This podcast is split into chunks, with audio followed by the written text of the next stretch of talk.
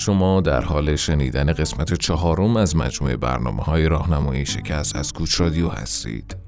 اگر قسمت های پیشین این برنامه رو نشنیدید پیشنهاد می‌کنم برای درک کامل محتوای برنامه قسمت های قبلی رو نوش جان کنید. کوچ رادیو سری برنامه راهنمایی شکست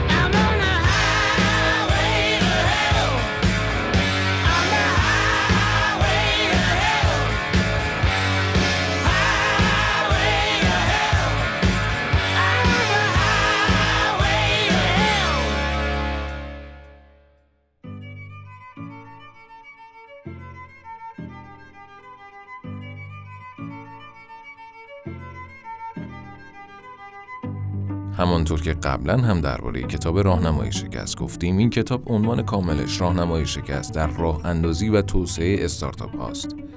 در 28 کام و برای بیش از 150 بخش برای بررسی مسائلی که در مسیر راه اندازی یک استارتاپ با آن روبرو شده یا خواهید شد نوشته و منتشر شده است. در این قسمت به سراغ گام دوم کتاب رفتیم تا گام دوم فرضیه های اشتباه به مسابه نقشه مخدوش را با صدای شهریار جوهری نویسنده کتاب بشنوید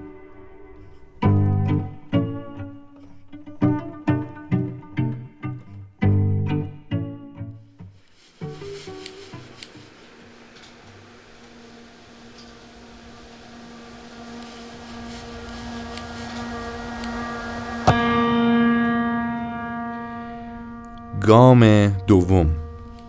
فرضیه های اشتباه به مسابه نقشه مخدوش.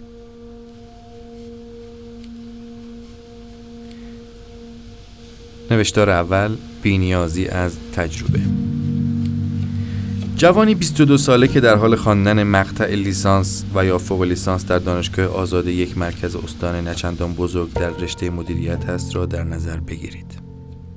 احتمالا یکی از مهمترین بدشانسی های او این بوده که از متولدین دوره ده ساله 1365 تا 1375 بوده. دوره انفجار جمعیتی ایران در راستای سیاست های اواخر دوره دفاع مقدس که به دلایل بسیاری هم توجیه منطقی داشت و هم توجیه ایدئولوژیک. فارغ از هر دو که اینجا محل تحلیل آن نیست اتفاقی بود که افتاد تا طبعاتش از 1370 و از بحران در کمبود مدارس شروع شود. حالا موتور الگوی تفکر اکوسیستمی خودتان را روشن کنید و این روند را تا سالهای بعد در ذهنتان ادامه دهید. بدیهی است که این جوان شانس زیادی برای اینکه عضو هیئت مدیره دانشگاه شود ندارد. یا در رتبه بعد قرار نیست با یک توانایی معمولی در یک اداره دولتی با حقوقی که شایسته باشد و حتی گاهی هم با حقوق ناشایسته کار و فعالیت نماید.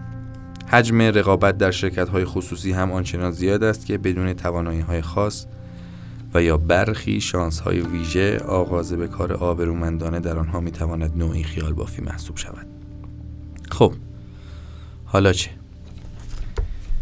چند راه برای مشغول به کار شدن مبتنی بر فضای جامعه پیش روی اوست او می تواند با ماشین پدرش و اگر نه از طریق وام و قصه های دیگر ماشینی جور کند و در ساعات غیر درسی شوفری کند و اندک درآمدی به دست بیاورد که با آن بتواند هزینه های شخصی صرفا خودش را پوشش دهد در نهایت بهترین حالت متصور برای این جوان در این راه ازدواج با همسری شاغل است تا به کمک هم بتوانند وضعیتی نزدیک به حد های زندگی را فراهم کند در وضعیت دوم می تواند وارد بازار شود و در یک فروشگاه، کارخانه و غیر مشغول کار شود.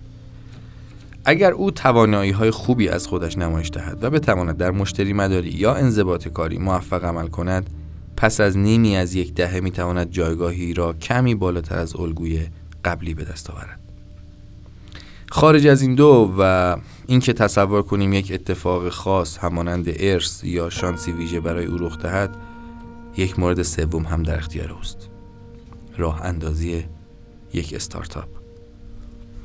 تصور عمومی به او القا می کند که تحقق و موفقیت این روند می تواند قصه ماست و دریا باشد. نه نیازی به پول رهن مغازه است و نه چندان سرمایه خاصی می طلبد و از آن سو جذاب است. با اولین حضور در یک استارتاپ و با دیدن جوانان مشتاق لپتاپ به دست و کوله به پشت با لباسهای رنگی رنگی و چهره خندان آخرین شک های این دوست عزیزمونم برطرف میشه. شاید این روند این مضحک به نظر بیاد که ناشی از ساده تر کردن پیچیدگی هاست برای کوتاه شدن متن اما مطمئن باشید که بویی از حقیقت در اون هست و شما زیاد یا کم اون رو تایید خواهید نمود میزان search کلمه استارتاپ در گوگل به زبان فارسی از سال 1391 تا اکنون این کتاب 1397 مطابق آمار خود گوگل آنالیتیک حداقل 6 برابر شده است.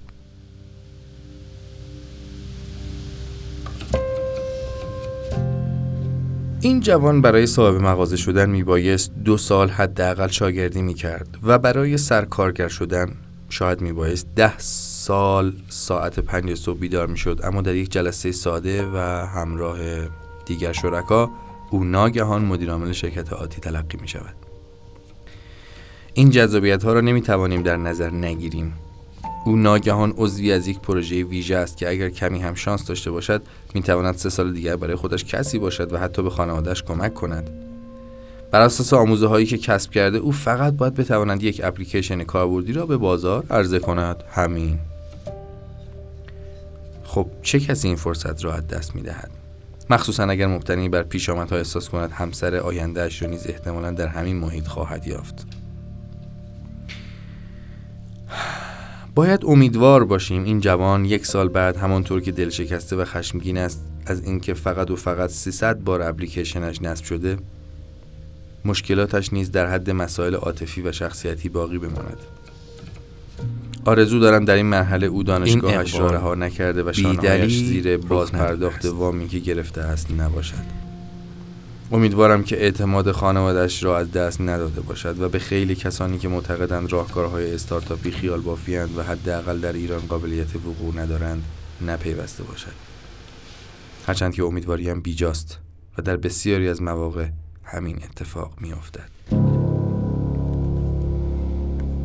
قبل از هر چیز این واقعه تکراری را به این علت بازخوانی کردیم که یادآور شوم در زیست بوم ناقص فعلی ما جای تجربه مفید و مرتبط کم رنگ شده است. قصه کاری که زاکربرگ در راه اندازی فیسبوک و در حد و اندازه دانشگاهش انجام داد آنچنان در ذهنها رسوخ کرده که هر صدای دیگری را در بهوش آوردن ما ناکام می‌گذارد. کارآفرینی استارتاپی هم همانند هر کار دیگری در جهان بجز خوابیدن نیاز به تجربه مرتبط دارد و این تجربه با استارتاپ ویکند ها قطعا به دست نمی آیند. با کمک کردن به پروژه همکلاسی تا نیز هم. اگر آدم بی تجربه ای را می شناسید که به نظر موفق می آید به این معنی است که فقط فعلا موفق به نظر می آید به زودی او نیز این مهم را خواهد فهمید. برای تجربه کردن این روند راه های ارزانتر و کم مسئولیت تری نسبت به راه اندازی یک کسب و کار جدید وجود دارد. ابتدا آنها را امتحان کنیم.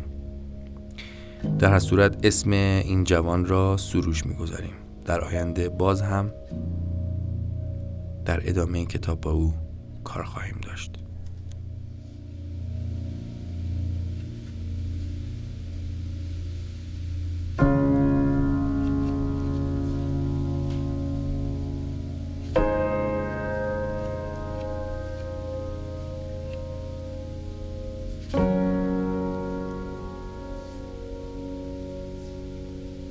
چالش خودمدیر پنداری.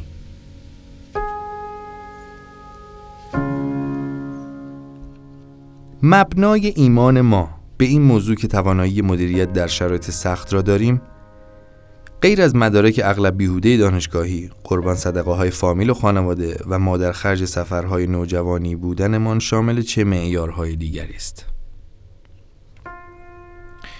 یک انسان ممکن است باهوش، آگاه، خوشپوش، خوشگفتار، حاضر جواب با تجربه، متمرکز، جاه طلب، قانعگر، فرصت طلب، ریس پذیر، ایده پرداز، عملگرا و حامی باشد اما مدیر محسوب نشود.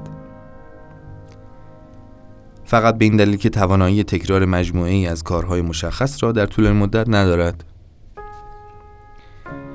یعنی نمی‌تواند به مدت دو سال هر روز مجموعی از اقدامات را مدیریت کند با روزهای قبل مقایسه کند و برای فردا همان کارها را با تغییری بسیار جزئی تکرار نماید. به همین سادگی. اگر ادعا کنم در این سالها بیش از هزار مدیر عامل دیدم سخن گذافی نیست و فقط تعداد کمی از آنها را به معنای واقعی کلمه موفق و مناسب برای جایگاهشان دیدم. یکی از آنها که هیچگاه فراموشش نمی‌کنم مدیر عامل یکی از شرکت های زیر مجموعه گروه صنعتی گلرنگ بود به عنوان مذاکرهگر در طول یک پروژه با او همراه بودم و از نزدیک شیوه های او در گوش دادن، واکنش نشان دادن، یک دستی زدن، امتیاز گرفتن و دادن، در ملتهب و آرام کردن و در برخورد با همکارانش را رسد نمودم. عجیب ترین نکته آنجا بود که او حتی حاضر بود به نظر خنگ و ناآگاه برسد اما منافع شرکتش بیشتر و سریعتر حاصل شود. اتفاقی که در آن زمان به شخص هیچگاه حاضر نبودم خود به آن تن بدهم. خیلی زود فهمیدم که به درد مدیریت یک شرکت با مجموعه وظایف مشخص نمی‌خورم. و از این موضوع عمیقا خورسندم به عنوان یک کولی که همواره به دنبال تجربه عرصه های جدید است در بهترین شکل میبایست مدیر واحد تحقیق و توسعه باشم که بتوانم نیازهای ذهنیم را درباره جستجوی مدام در تمامی عرصه ها ارضا کنم.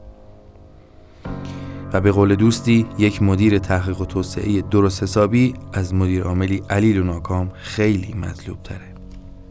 داشتم یک فرصت شغلی در هلدینگی قطری را بررسی می کردم و در کمال تعجب دیدم حقوق سالیانه مدیر تحقیق و توسعه دو برابر و حقوق مدیر امور مالی سه برابر مدیر عامل در نظر گرفته شده است. در یک شرکت فناورانه این الگو خیلی هم بیراه به نظر نمی رسد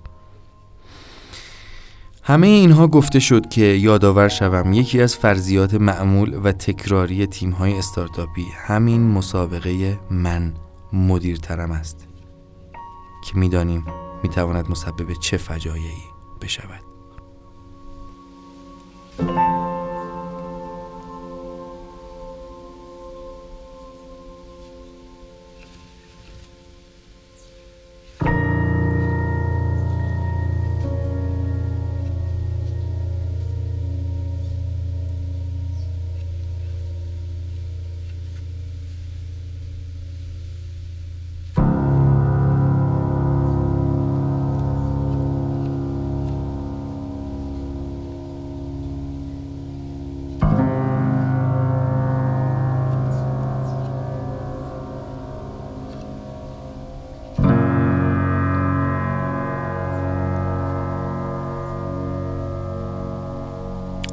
بخش پایان گام دوم یعنی نوشتار هدف اصلی هدف سایه.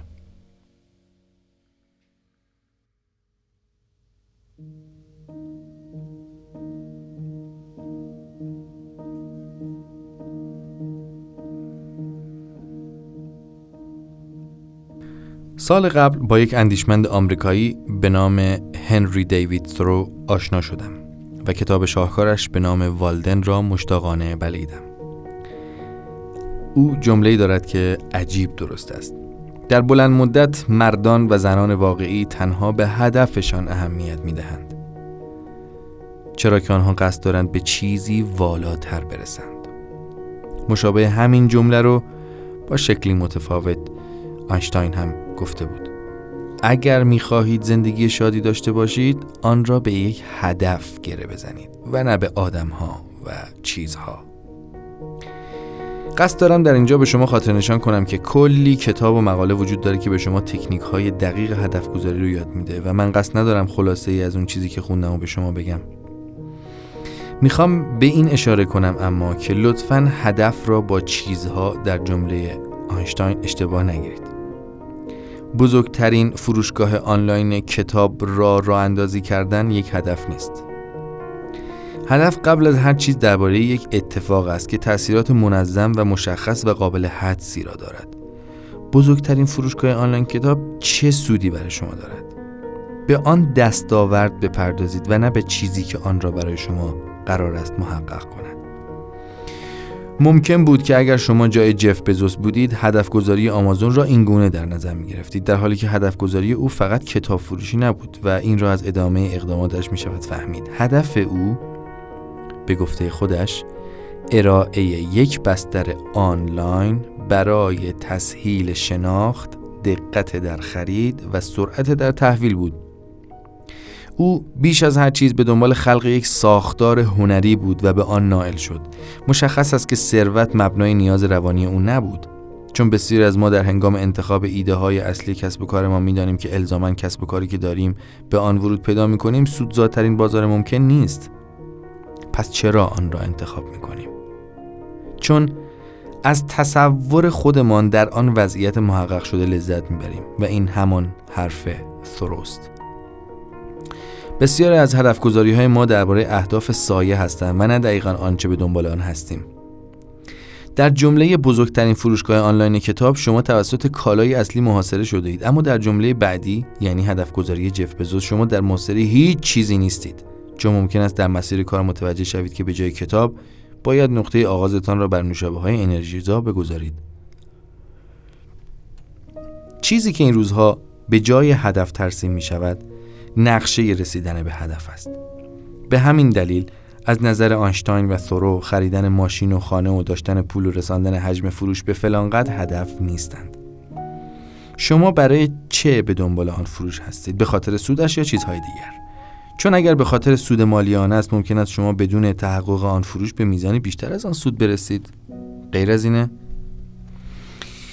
مدل های کسب و کار بدیعی وجود دارند که اصولا کسب سود در اونها به میزان فروش ربطی نداره. مثلا یک استارتاپ محتوا محور که هیچ چیزی برای فروش نداره. یعنی حتی از تبلیغات هم در اون کسب درآمد نمیشه کرد می‌تونه سود مالی خیلی زیادی برای صاحباش به وجود بیاره. مثلا فروش درصدی از سهام اون به یک گروه اجتماعی که در آستانه انتخابات به دنبال اثرگذاری بر فضای عمومی جامعه می باشد می تواند از هزار فروش روزانه فلان سایت دیگر سودزاتر باشد اصلا از خیر فروش آن می‌گذاریم مالک یک بستر آنلاین محتوا محور در حوزه معماری و عمران که طرفداران زیادی دارد می تواند به کمک کمپین های تاثیرگذاری که برگزار می کند در انتخابات اتحادیه خودشان مقام ریاست را به دست آورد. در این مسیر هدف از تأسیس سایت چه بوده است؟ بیشتر فروختن؟ نه. علاوه بر تمام چیزهایی که مقالات هدف گذاری به شما یاد می دهند، این را نیز در نظر بگیرید که به سراغ سرچشمه ها بروید. سرچشمه ها ما را شعف زده می کنند سرچشمه ها مبتنی بر تغییرات بازار و شرایط و همچنین سن معمولا در ما از بین نمی روند.